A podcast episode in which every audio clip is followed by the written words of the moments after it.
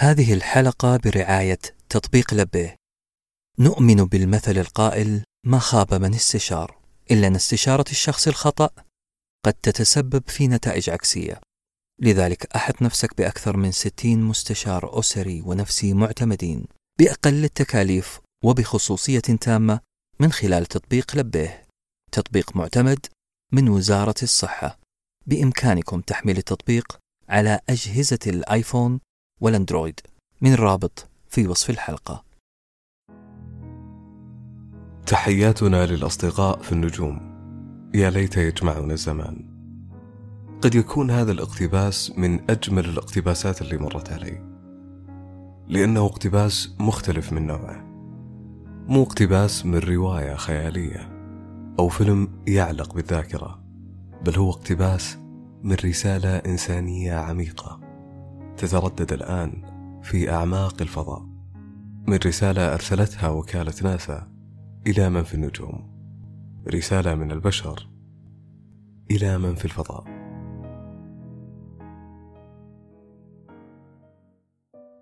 في عام 1977 قررت وكالة ناسا إرسال بعثة فضائية لدراسة الكواكب والنجوم في المجموعة الشمسية.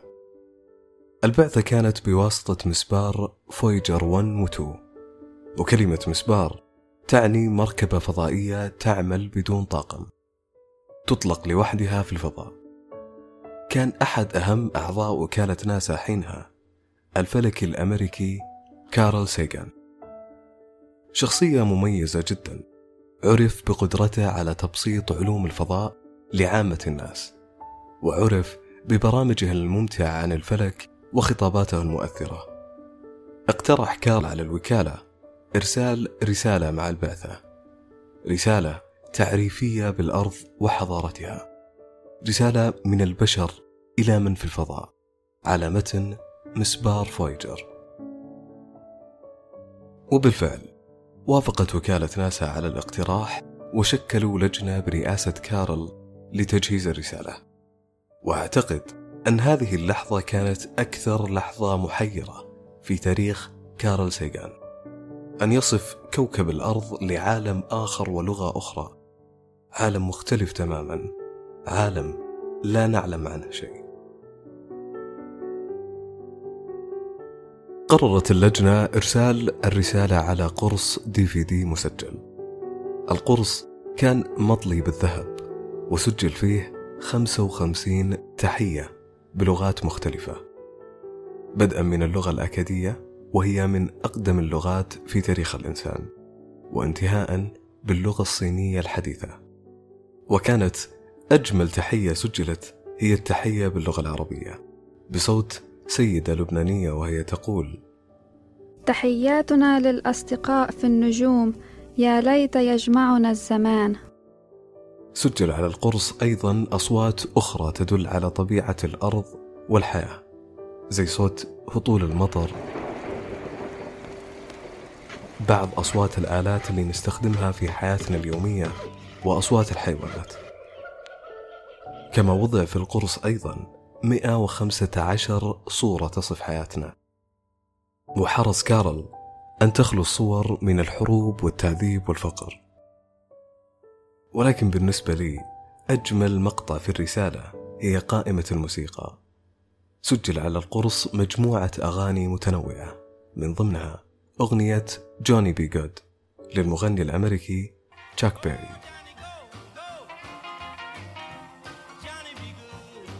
كانت هذه رسالة البشر إلى الفضائيين، رسالة عمرها 43 سنة ولازالت إلى يومنا هذا تسبح في الفضاء.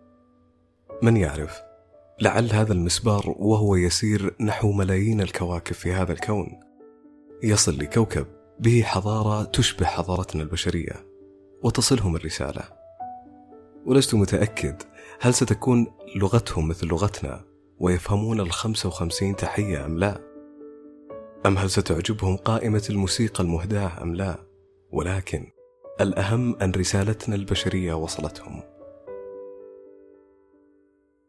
قطع مسبار فويجر 1 و 2 منذ أن أطلق إلى اليوم مسافة تقدر بأكثر من 21 مليار كيلومتر بعيدا عن الأرض، وغادر المسبار المجموعة الشمسية.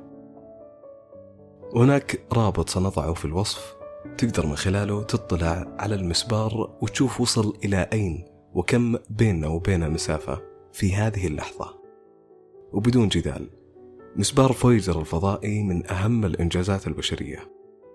المسبار ساهم في اكتشافات عظيمة جدا، زي اكتشاف أن لدى قمر زحل غلاف جوي قريب من الغلاف الجوي الخاص بالأرض، وأن نبتون يقذف ينابيع جليدية، واكتشف براكين نشطة على المشتري. والأهم من هذا أنه مسبار يحمل رسالتنا إلى الفضائيين. بعد 13 سنة من إطلاق بعثة فويجر، تحديداً في 14 من فبراير عام 1990، قام المهندسون بتغيير اتجاه المركبة ليكون وجهها مقابل للأرض، وتلتقط صورة لكوكب الأرض من على بعد 6 مليار كيلومتر. كانت هذه الصورة مخيفة، الأرض تبدو كنقطة لا تكاد ترى في فضاء معتم، وكأنها ذرة غبار عالقة في الجو. هذه الصورة ألهمت كارل ساغان في كتابه الشهير بايل بلو دوت، عندما قال: من نقطة النظر البعيدة هذه قد لا تبدو للأرض أي أهمية خاصة، ولكن بالنسبة لنا الأمر مختلف. أعد النظر لتلك النقطة، إنها هنا، إنها الوطن، إنها نحن، فعليها كل من تحب، كل من تعرف، كل شخص سمعت عنه، كل كائن بشري وجد طوال التاريخ عاش حياته هناك. مجموع كل الأفراح والأحزان، ألوف الأديان والنظريات ومذاهب الحياة، كل صياد وقاتل، كل بطل وجبان، كل خالق وهادم لحضارة، كل ملك وفلاح، كل عاشقين، كل أم وأب، طفل ذي أمل، مخترع ومكتشف، كل ناشر لخلق حميد، كل سياسي فاسد، كل نجم سينمائي، كلهم عاشوا هناك على ذرة من غبار عالقة في شعاع شمسي. الأرض ليست سوى بقعة صغيرة للغاية في مسرح كوني عظيم. تفكر لوهلة في أنهار الدماء التي أراقها جنرالات الحرب وأباطرتها لينتصروا ويصبحوا أسياد اللحظيين على جزء عشري من نقطة. تفكر لوهلة بالقسوة التي ملأت قلب شعب عاش على إحدى زوايا هذه النقطة ليغور ويتغلب على شعب آخر عاش على زاوية أخرى منها. بالكاد نستطيع التمييز بينهما.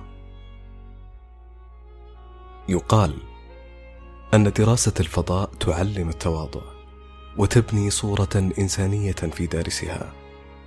بالنسبة لي، لا توجد أي طريقة لإسقاط الصورة الوهمية المرتبطة بنا كبشر أفضل من النظر إلى هذه الصورة البعيدة لكوكبنا الأرض. بالنسبة لي، أن نتعامل بشكل أكثر مودة واحتراما لبعضنا البعض لهو مسألة تتجاوز جميع المسؤوليات، وأن نحمي ونحافظ على النقطة الزرقاء الباهتة، الوطن الوحيد الذي عرفناه. كنت معكم أنا أحمد الحربي، وقام بالكتابة داليا العمري، في حفظ الله.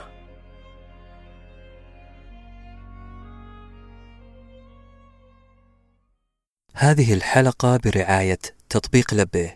بإمكانكم تحميل التطبيق على أجهزة الآيفون والأندرويد من الرابط في وصف الحلقة.